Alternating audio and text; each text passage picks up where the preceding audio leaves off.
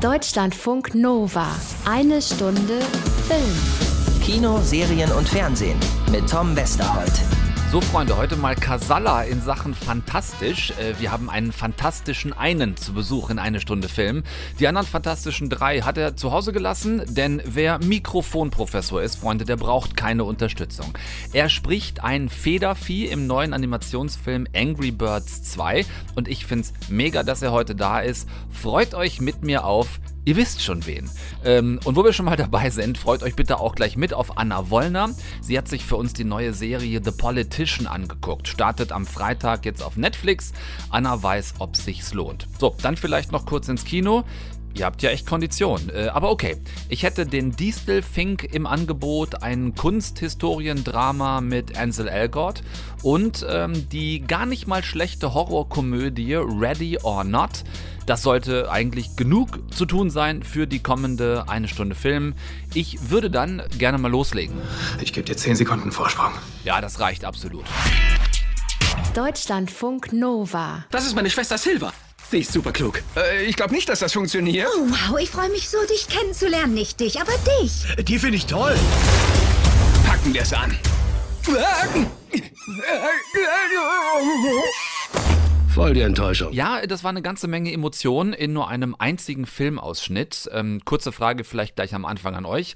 Wer hat's früher mal gespielt auf dem Handy? Dieses Spiel mit den dicken Vögeln, die nicht fliegen können und die man deshalb mit so einer riesen Zwille durch die Luft schießt. Angry Birds. Ich vermute fast jeder mal, selbst die, die Handyspiele immer schon doof fanden. Ich meine, selbst ich hatte das mal auf einem meiner Telefone und ich fand Handyspiele eigentlich immer doof, weil klein und fummelig. Ähm, aber da habe ich eine Ausnahme gemacht. Äh, irrsinnig erfolgreich gewesen als Spiel und vermutlich habt ihr infolgedessen auch mitbekommen, dass es da 2016 schon mal einen ersten Kinofilm dazu gab und es jetzt gerade vergangenen Donnerstag der zweite rausgekommen ist. Angry Birds 2 der Film. Und wenn es jetzt im ersten Teil noch war, dicke Vögel gegen bräsige Schweine, müssen sich die ehemaligen Widersacher jetzt zusammentun. Red, wir haben was entdeckt. Es gibt eine dritte Insel. Wir sind alle in Gefahr. Vögel und Schweine müssen zusammenarbeiten, um unsere Inseln zu retten. Oh mein Gott. Danke für die Rettung. Ihr könnt immer auf mich zählen. Denn hier funktioniert alles nach dem Motto, der Feind meines Feindes ist mein Freund und jetzt werden bräsige Schweine und dicke Vögel von einem gemeinsamen, noch viel größeren Feind angegriffen. Animation großartig, kann man nicht anders sagen. Optisch alles absolut 2019 und äh, natürlich auch mit einiger In-Game-Action heißt, es gibt also durchaus Szenen, die absichtlich so gemacht sind, dass man das Originalspiel Angry Birds auch auf der Leinwand eindeutig wiedererkennt. Äh, die Gags im Film, und zwar die äh, geschriebenen, also die Dialoge, genau wie die auch bildlich umgesetzten, kann man durchaus so machen, funktioniert, wenngleich die ganze Kiste natürlich schon ein eher etwas jüngeres Animationsfilmpublikum ansprechen soll. Auch daraus brauchen wir hier jetzt äh, keinen Hehl zu machen. Angry Birds 2, der Film seit Donnerstag schon im Kino. Ich hatte es vorhin angesprochen. Letzte Woche hat der Film aber einfach nicht mehr reingepasst bei uns. Und äh, es gibt viele verschiedene Synchronsprecher in diesem Film. Einen davon hatte ich euch in Aussicht gestellt, euch aber nicht gesagt, mit welchem wir sprechen werden. Ihr könnt das selber rauskriegen. Hallo, Feiger Spatz. Was denn? Ich bin der mächtige Adler. Mächtiger Adler, Feiger Der Spatz. mächtige Adler. Der SMUDO. Rette mich. Der Mikrofonprofessor. Genau. Ähm, Im Original spricht den mächtigen Adler äh, Tyrion Lannister persönlich. Peter Dinklage. Genau, ganz genau. Peter Ähm, Dinklage, der übrigens in all seinen Interviews total gelangweilte äh, äh, ähm, einen Eindruck macht, also als hätte er, als hätte er diesen Angry Birds Kack auf einer Arschbacke abgerockert. Äh, keiner, mein Charakter ist irgendwie ganz cool, it's a great movie. Ähm, vielleicht ist er aber auch so ein ge- bärbeißiger Typ, das weiß ich nicht. Und ich habe auf meinem Pile of Shame auch noch die gesamte, ja, ich muss es zugeben, ich habe noch nicht eine einzige Folge Game of Thrones gesehen. Nicht dein Ernst. Ich weiß, dass ich dann einen langen, langen Pension, Popstar-Pension. Ich möchte einsteigen, aber es gibt, ich kann es alles nicht abgucken, die Sachen, die geil sind, aber ich freue mich schon drauf. Vor allem, weil alle auch so wie du jetzt so unglaublich mit dem Kopf schütteln, um auch endlich mal das Original Peter Dinklage mal richtig zu erleben, in dem, was offensichtlich seine Rolle ist. Wie entscheidend war das denn für dich, diese, diese Vorlage? Wir kennen das teilweise bei ähm, Synchronisationen in anderen Sprachen von Filmen, dass sehr darauf geachtet gecastet wird, dass ein Duktus übernommen wird, dass man da möglichst nah rankommt. Ja, das ist ein spannendes Spiel zwischen, ähm, ich möchte gerne auch illustre Leute haben, um den Film zu bewerben. Ähm, Leute, die, die bekannt sind, deren Interviews man vielleicht lesen möchte, die noch andere Geschichte zu erzählen haben. Und ich möchte natürlich trotzdem einen guten Film kriegen, hinkriegen. Ich bin selbst kein professioneller Sprecher, aber ich habe nie einen Hehl daraus gemacht. Für meine Begeisterung für, den, für diese Branche, Synchronsprechen, finde ich einfach traumhaft, finde ich unglaublich fand ich als, als Kind schon, als ich anfing, Cineast zu werden, als Teenie. Ja, du machst beruflich irgendwas mit Worten, glaube ich. Natürlich, weil Worte natürlich auch äh, richtig, Wort und Sprache voll mein Ding sind.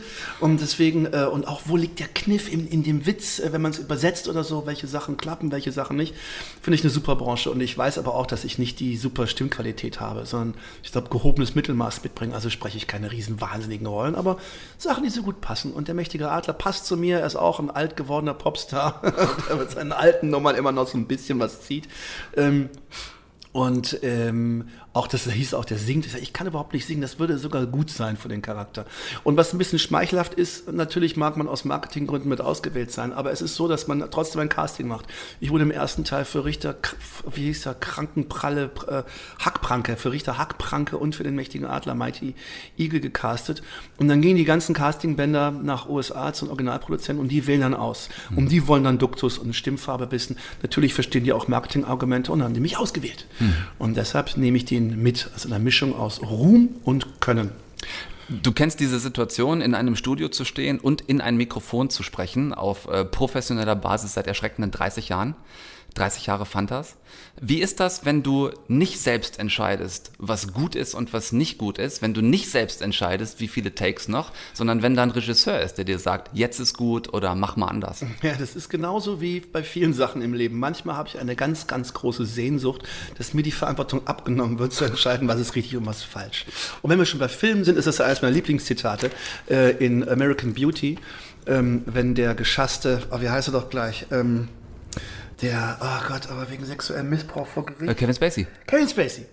In American Beauty, wenn Kevin Spacey anheuert beim Fast Food und der sagt, der Store Manager guckt sich seinen Lebenslauf an und sagt, so wie ich das sehe, sind Sie absolut overqualified to take the job. Why you want to take this job?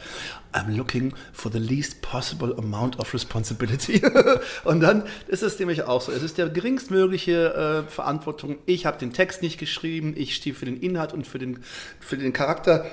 Der da ist nicht mit meiner persönlichen Integrität ein und äh, wie ich sage oder nicht sagen soll, das sagt dann die Regie. Aber gleichzeitig möchte ich es natürlich auch gut machen, richtig machen. Und jede Wiederholung vom Take, weil das war noch nicht so richtig, nervt dann. Und dann, ähm, ich fühle mich auch in meinem Ehrgeiz angesprochen. Und am Ende muss es mir trotzdem gefallen. Es kommt oft genug vor, dass wir den Tag nochmal anhören und sagt, das finde ich gut, ich will es nochmal machen oder so. Ja. Ähm, oder, und das, so ist auch die äh, Arbeit mit der Regie, ist auch auf Augenhöhe.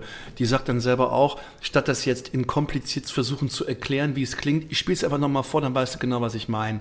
Und dann ist es auch so. Es ist eher so ein Geschicklichkeitsspiel. Und als leidenschaftlicher Gamer liegt es dann mir schon wieder. Mhm. okay, wir machen das noch, bis es besser ist. wie so ein akustischer Speedrun. Sowas ja. muss es genau Ich habe das Level zwar geschafft, aber ich will alle Items. Ja, genau. Oder ich muss, man kann, wenn man den drei Frames später springt, den äh, Capcom Jump'n'Run Klassiker Mega Man, dann äh, kommst du auch zu diesem Spiel. genau.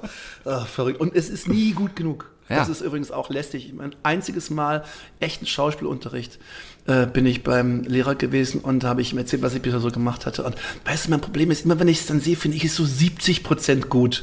Und er hat gesagt, das ist doch eine super Quote. Offensichtlich ist es normal, dass man das selber immer nie so gut findet. Sag mal, werden die Ausflüge zum Film potenziell mehr, wenn die Musik weniger wird? Nö, es ist, ich sehe das Synchronsprechen nicht als meinen Hauptjob. Natürlich macht es mir großen Spaß, aber ich weiß, da bin ich äh, nicht stark genug dran. Ähm, also ich finde zum Beispiel, wenn du hier bei Angry Birds 2 Christoph Maria Herbst hörst, das ist fast eine Frechheit, wie talentiert er ist. Und dann, so habe ich auch im Studio gesagt, es ist einfach nicht zu glauben, ähm, wie gut die Stimme ist und wie, und wie gut er mit dir umgeht sozusagen. Und dann, der, der, und dann sagen, ja, es ist auch so, der geht rein, spricht die Texte und dann geht wieder raus. Und dann bin ich richtig sauer. Das war echt so eine Schweinerei. Aber ist so, ja. Und, ähm, und manche Sachen kann ich gut, dann mache ich die eben gerne. Ähm, deswegen, ich glaube nicht, dass es wirklich was, was Echtes ist. Und am Ende, muss ich auch ehrlich sein, meine Teilnahme steht und fällt mit meinem Erfolg mit den Fantas. Also Sicher kann man auf lange Zeit noch ein bisschen äh, auf die Seniority bauen, aber irgendwann falle ich aus dem Raster raus. Deswegen ist es nichts richtig, Richtiges. Filmschauspielerei interessiert mich auch sehr. Ähm, da denke ich manchmal, vielleicht kommt mit dem Alter auch ein bisschen mehr der Charakter und dann ist das sogar witzig und kann damit spielen, aber das ist auch jetzt, wir alle wissen, dass im deutschen Film nicht wirklich Geld zu verdienen ist. Das wäre ein schönes Hobby. Ich denke, ich werde gefangen sein in der äh, in der Nostalgika der Fantastischen Vier. Und wenn wir dann eines Tages vielleicht auf neue Platten zu machen, dann werden wir hier und da noch am Kapitänstischen sitzen auf Kreuzfahrtschiffen, auf denen wir die alten Nummern im Anzug spielen.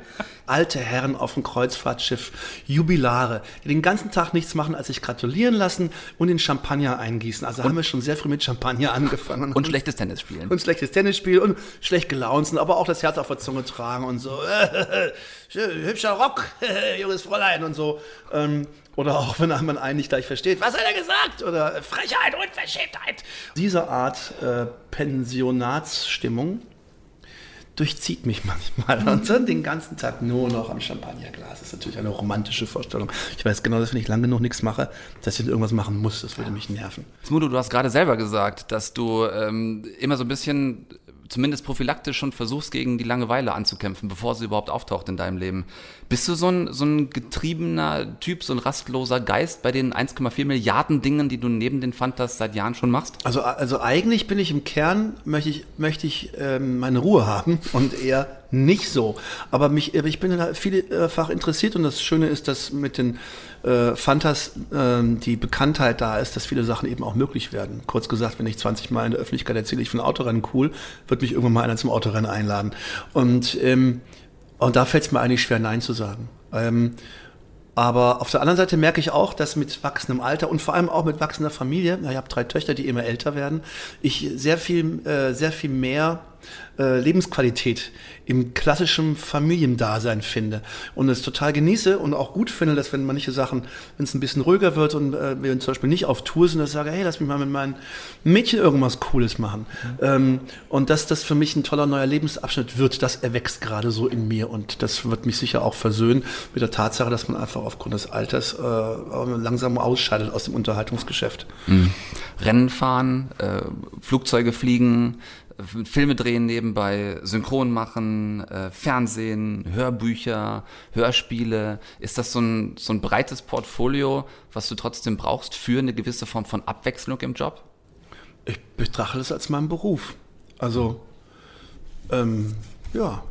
Ähm, eigentlich ist es ist eigentlich immer so von Neugier getrieben äh, Hörbücher. Gelegentlich ist es dann mal eine, äh, eine richtige Einladung, aber manche Sachen, das größte Projekt Fear and Loathing in Las Vegas mit Martin Semmelrogge ein, und Günther Amend einzulesen, das war eine Anfrage und die fand ich schon cool. Ich wollte Günther Amend immer schon mal kennenlernen als Sexualforscher und Drogenexperte, weil was ist denn das für eine Karriere bitte?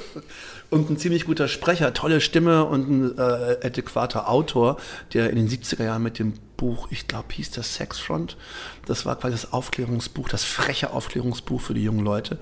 Und ich habe den mal im Fernsehen über, über äh, Drogen und äh, Drogenprävention und Therapieform reden hören. Das war so schlaues Zeug, den wollte ich immer mal kennenlernen. Und da habe ich mit denen ausgerechnet and Loathing in Las Vegas einlesen. Wie cool und wir sind richtig Kumpels geworden. Ähm, Semmelrogge auch, aber ich muss sagen, äh, äh, Amel und ich haben uns echt blendend verstanden. Ich war sehr erschüttert, als er beim Autounfall in Hamburg ums Leben kam. Ähm, und, äh, und kam auf die Idee dann zum Beispiel, während wir das eingelesen hatten, äh, bei diesem kleinen Verlag da, keine, mehr oder weniger klein, keinen Aber in Zürich, ob man nicht eine Lesereise machen könnte, weil wir haben unsere Booking-Firma gehabt und dann war die Idee, hey, wir könnten mal eine Lesereise veranstalten statt eine Konzertreise. Und das war sehr erfolgreich. Wir haben dann nochmal eine Nachfolgetour von zwei Wochen gemacht und bin mit den beiden Piken durch Deutschland, Schweiz und Österreichs Theater gezogen. War eine tolle Zeit, super viel gelernt, auch über Lesen und Schreiben. Semmelrock und seine Frau haben mich gecoacht tatsächlich, weil ich sehr gute Erfahrungen haben im Sprechen. Am Ende hat es immer alles irgendwie was gebracht. Und so kommt ein Projekt zum anderen. Und jetzt, wenn du sie so alle aufzählst, äh, in 30 Jahren kommt natürlich noch eine Menge zusammen. Aber eigentlich ist das von jedem ein bisschen was. Außer den Fantas ist da quasi nichts richtiges, stammmäßiges dabei. Unsere Generation kennt drei wirklich große, richtig große deutschsprachige Popbands im weitesten Sinne. Das sind die Hosen, die Ärzte und, und die Fantas. Ja, jetzt sind die Fantas auch Dinosaurier. So, alle sind mittlerweile über 50. Alle. Es ist keiner mehr unter 50. Das ist teilweise für uns als Fans schwierig zu verstehen, weil es heißt, dass wir selber ganz offensichtlich auch älter geworden sind. Ja. Auf der anderen Seite ist dann im Umkehrschluss Selbstironie die, der einzig gangbare Weg auch für euch als Fantas, äh, die Knie hochziehend immer noch auf der Bühne zu stehen. Ich glaube, dass das exakt das Produkt ist, was wir verkaufen. das, ist der, das ist der Umgang mit uns selbst. Ähm, ähm, es ist ich finde es immer gut, selbst als Zuschauer, als Älterwerdender, äh, andere Älterwerdende zu sehen und äh, gerade auch, wenn es Prominente sind oder Leute im Unterhaltungsgeschäft, dass die daraus Humor machen, Witze machen, ob das ein Komödiant, Komödiant ist wie, wie Louis C.K. oder, oder äh, ähm, selbst, das, äh, selbst das jüngste Gottschalk-Interview ähm, indem er eben auch darüber spricht, wie das ist ähm, und auch ganz sachlich feststellt oder in der letzten Hosenducke, die ich gesehen habe, die ich jetzt nicht als die humorvollste Band empfinde, aber deren, Ent, äh, deren Entwaffnung findet in dieser Ehrlichkeit statt, äh, die eben auch sagen, ja, es ist schwierig im Alter sich Texte einfallen zu lassen oder immer noch zu rocken oder sich die Frage zu stellen, ist das eigentlich in Ordnung noch zu rocken in dem Alter und damit seinem Publikum genau diese Botschaft gibt. Ja, es ist in Ordnung, ja, es ist nicht einfach, aber hey, let's dance. Und ich glaube, dass das am Ende auch etwas ist, was man live tatsächlich auch, also das ist das, ich es ist so ein kaltes Wort, aber das ist das Produkt, das ist im Prinzip das, was man haben möchte. Man geht auf das Konzert, möchte das Gefühl haben, die da oben, die sind wie wir und wir gemeinsam kämpfen uns da durch und wenn wir alle am Ende verschwitzt dastehen und das erwarte ich auch von der Band da oben, ich möchte, dass die für mich kämpfen. Also und wenn das abgekämpft nach der Show ist oder wenn die einfach ihre Fehler zugeben, dann ist das eine emotionale Erfahrung, die ich habe, ähnlich auch wie bei einem Film, die mir unterbewusst das Gefühl gibt, mit diesen Gefühlen bin ich nicht alleine und ähm, mit diesem Gefühl, keine Ahnung, des Älterwerdens oder, oder auch mit dem Gefühl, wie das damals gemeinsam war in den 90ern, als wir alle aufgebrochen sind in die Welt und was wir alle so erlebt haben, das erzählen dann die Leute ihren Kindern und sagen, das ist die Bands von damals und so, da war es, da war, Mama war schwanger mit dir da haben wir dazu, sie ist weggetanzt oder so. Und das nehmen die Kinder mit, die bringen sie jetzt mit, die haben das dann über The Voice No Connection das ist das emotionale Erlebnis und das ist am Ende das. Und ich habe in Deutschland ja außer den Hosen und den Ärzten keine andere Band, die ich mir angucken kann, um zu gucken, wie machen die das eigentlich? Ähm, ich kann natürlich international angucken, aber ich finde speziell im lokalen oder im deutschen Showgeschäft ist die persönliche Nähe näher dran. Ich kann zu Christina Aguilera gehen und die erzählt im Interview vielleicht schlaue Sachen, aber auf der Bühne ist das dann doch alles recht steril und wirklich mehr Show, wohingegen Show bei uns zeigen heißt, also etwas zu zeigen, äh, von sich zu zeigen. Ich glaube schon, dass das bei Menschen in tief überall verankert ist, eine persönliche Katharsis zu haben, indem man die Gefühle anderer spiegeln kann, was ähm, der Unterhaltung macht. Und ich glaube, äh, ich sehe es an den Hosen, man macht das so lange, bis einer umfällt.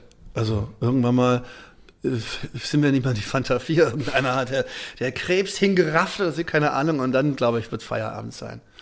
Ein mächtiger Adler. Zu Gast in eine Stunde Film bei Deutschlandfunk Nova Smudo. Vielen Dank für den Besuch bei uns im Kino in Angry Birds 2, der Film. Danke, dass du Zeit für uns hattest. Gerne. Tschüss.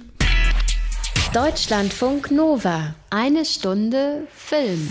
Mit Glee, wenn ihr so freundlich sein möchtet und euch erinnert, hat äh, Ryan Murphy vor ein paar Jahren, also ähm, um ehrlich zu sein, vor zehn Jahren, was ich ziemlich abgefahren finde, dass Glee schon wieder zehn Jahre her ist, ähm, einen echten Serienhit gelandet, so ein bisschen Musical meets äh, High School äh, meets Drama meets Seifenoper. Und äh, ja, ich erinnere mich, dass ich damals durchaus ähm, mitgefiebert und auch heimlich mitgesungen habe bei diversen Mashups. Ich erinnere mich an eine Folge, bei der Neil Patrick Harris zu Gast war und sie dort sehr abgefahren geil Dream On von Aerosmith performt haben. War ein Highlight für mich damals. Äh, egal, wir waren bei Ryan Murphy und dass das Ganze schon zehn Jahre her ist.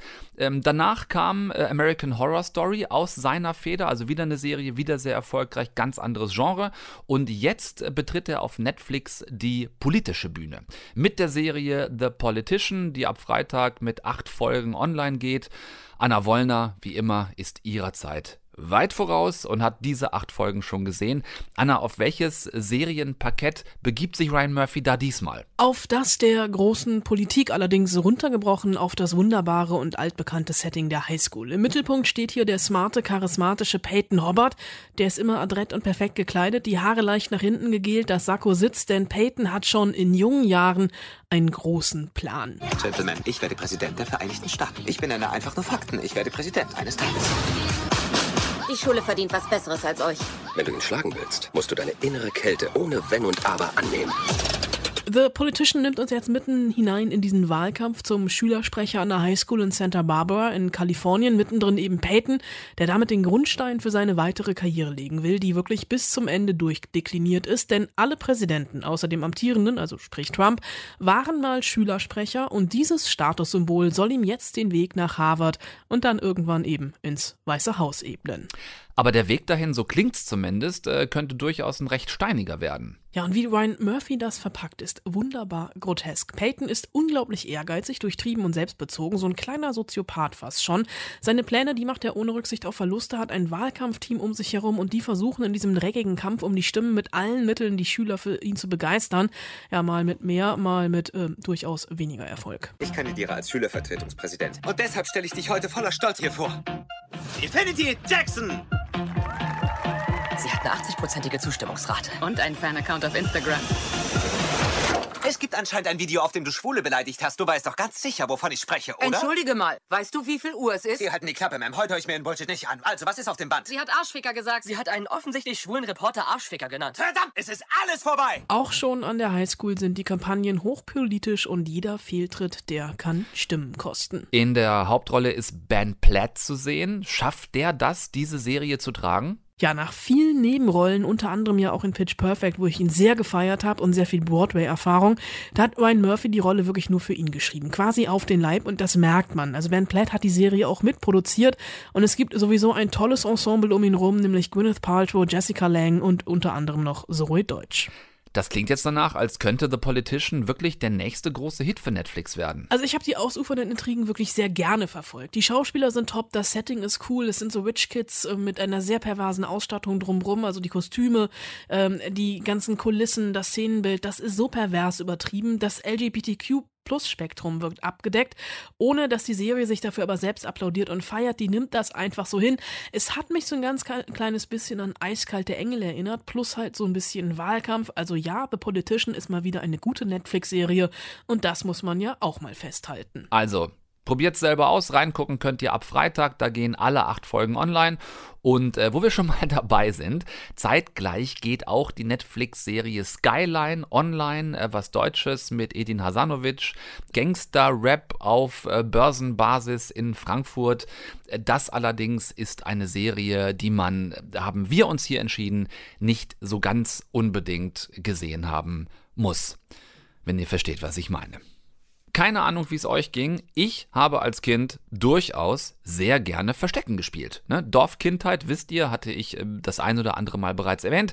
Wir hatten ja nichts äh, außer einer kleinen brackeligen Backsteinmauer, äh, an der mit zugehaltenen Augen bis 50 gezählt wurde und dann viel Feld und Wald und Bauernhöfe drumherum zum Verstecken. Heißt, es konnte schon mal einen Ferientag lang dauern, äh, bis so ein Spiel fertig gespielt war.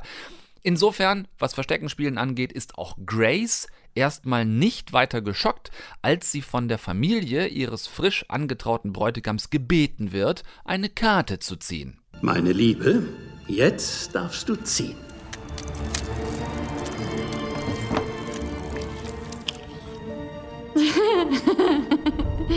Was genau steht da, Kleine?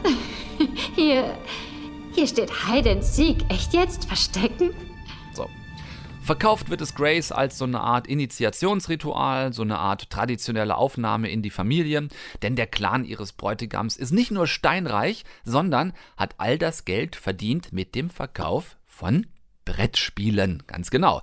Ein Riesenschloss ist vorhanden, Grace versteckt sich brav und ihr Bräutigam Alex, ihr Schwager Daniel und alle anderen Schwiegereltern, Onkel, Tanten, Cousinen, Cousins machen sich auf die Suche nach Grace. Mit Äxten, Messern, Schrotflinten und allem, was das lustige Waffenarsenal des Hauses noch so hergibt. Ich muss es den anderen sagen. Nein, tust du nicht. Du kannst mir helfen, bitte. Das geht nicht gut für dich aus. Ich will dich nur nicht selbst ans Messer liefern. Daniel, ich flehe dich an. Es tut mir leid, wirklich. Es stimmt, was man sagt. Die Reichen sind wirklich anders. Ich gebe dir zehn Sekunden Vorsprung. Daniel. Ja, hallo? Wo sind wir denn hier? Horrorfilm? Ähm, nein, eher Horror-Komödie. Äh, Grace rafft natürlich, dass sie das brutale Aufnahmeritual irgendwie überstehen muss, wenn sie in die reiche Familie rein will. Und außer Schwager Daniel würde auch wirklich keiner nur eine Sekunde zögern, sie über den Haufen zu ballern. Da gibt es dann schon mal den einen oder anderen Schreckmoment, ja. Auf der anderen Seite ist dieser gesamte Brettspiel-Clan jetzt aber auch nicht vollständig besetzt von Intelligenzbestien. Oder anders ausgedrückt, äh, manche aus der degenerierten Dynastie wären froh, wenn sie halbwegs auf so ein 80er IQ kämen und schießen sich daher eher gegenseitig über den Haufen und damit, simsalabim, ist die Horrorkomödie fertig. Es ist nicht ganz so der große Wurf geworden, äh, schafft es also nicht ran an Horrorkomödien-Klassiker wie Zombieland oder Shaun of the Dead. Da müsst ihr schon Abstriche machen, wenn ihr da ab Donnerstag reingeht in Ready or Not. Trotzdem fand ich so als Auftakt zu einem Ausgehabend mit äh, Feiern hinterher kann man sich da reinsetzen, Popcorn, Getränk, bisschen erschrecken, bisschen lachen, fertig. Es ist ein Can-See diese Woche, kein wirkliches Must-See. Kennst du die Geschichte dieses Gemäldes? Weißt du, dass es sein letztes Werk war, weil er gestorben ist? Bei einer Explosion. Ein dummer Unfall. Und irgendwie, Wunder um Wunder, überlebt es all die Jahrhunderte. Bis zu dir. Ja, liebe Freunde, und damit ähm, zum Rausschmeißer für heute äh, und als solcher dann doch noch mal ein bisschen was mit Anspruch. Ja, Kinder, sechste Stunde Mathe ist immer doof, weiß ich auch, aber manchmal lässt es der Lehrplan nicht anders zu. Also aufgepasst. Weltbestseller-Verfilmung. Der Distelfink heißt sie, und zwar die Verfilmung genau wie die Romanvorlage von Donna Tartt. Es geht um den 13-jährigen Theo Decker. Ein Junge, der seine Mutter das letzte Mal gesehen hat, als sie mit ihm ins berühmte Metropolitan Museum of Art ging. Wir sind also in New York, richtig. Sekunden später explodierte dort eine Terrorbombe, die zum einen unbezahlbare Kunstwerke zerstörte und zum anderen auch Theos Leben für immer erschüttert und verändert hat. Ihr könnt euch denken, auf welche Art und Weise. Das ist die Vorgeschichte. Es vergehen dann einige Jahre. Theo ist etwas älter, junger Erwachsener und wird jetzt von Ansel Elgort gespielt. Den kennt ihr aus Baby Driver oder aus äh, Das Schicksal ist ein mieser Verräter oder eventuell aus der äh, Divergent-Reihe. Wobei daher eher nicht, also hoffe ich für euch, denn die war wirklich grauenhaft schlecht. Ähm, dann kennt ihr ihn vielleicht lieber noch aus Margaux Spuren, da hat er auch mitgespielt. Das also zum Hauptdarsteller. Äh, und ab hier muss ich wirklich vorsichtig sein, was ich sage, ohne irgendwas zu spoilern. Das ist bei diesem Film nicht leicht. Ähm, Theo, das kann ich sagen, hat auf jeden Fall jetzt als junger Erwachsener eine echte Obsession wegen dieses Bildes entwickelt, weil es für ihn die letzte und auch die einzig greifbare Verbindung zu seiner Mutter ist. Ähm, das Gemälde eines winzigen Vogels festgeklammert an einer Stange, eben dieser Distelfink. Das ganze Ding ist keine leichte Kost, auch die Story an sich schlägt wirklich einige Haken, bei denen ich gedacht habe, ja, die sind im Buch vielleicht ein bisschen besser zu verstehen als im Kino, weil man im einen einfach besser zurückblättern kann als im anderen. Trotzdem hat Regisseur John Crowley wahnsinnig tolle, stimmige Bilder gedreht. Es hat mir gut gefallen und hat seine Darsteller von Ansel Elgort über Sarah Paulson aus der Serie American Horror Story, daher kennt sie den Regisseur, äh, bis hin zu Nicole Kidman. Ähm, die hat er wirklich auch toll in Szene gesetzt. Es ist, finde ich schon, wirklich das Kunsthistoriendrama, das man 2019 gesehen haben sollte, nicht wissend, ob es überhaupt noch ein weiteres in diesem Jahr geben wird, aber das mal dahingestellt. Das Buch könnt ihr übrigens auch gut hinterher noch lesen, falls ihr denkt, so, äh, Buch oder Film, das geht wirklich ganz gut, denn das Buch hat durchaus noch einiges mehr zu bieten als der Film. Also lieber so rum machen, erst Film gucken, dann Buch lesen. Das nur als kleinen Tipp und zwar als letzten für heute. Das war's mit einer Stunde Film für diesen Dienstag. Tom Westholt ist raus. Bis nächste Woche guckt ihr wie immer nichts, was ich nicht auch gucken würde. Und ich sage Tschüss mit Ös. Deutschlandfunk Nova. Eine Stunde Film. Jeden Dienstag um 20 Uhr. Mehr auf deutschlandfunknova.de.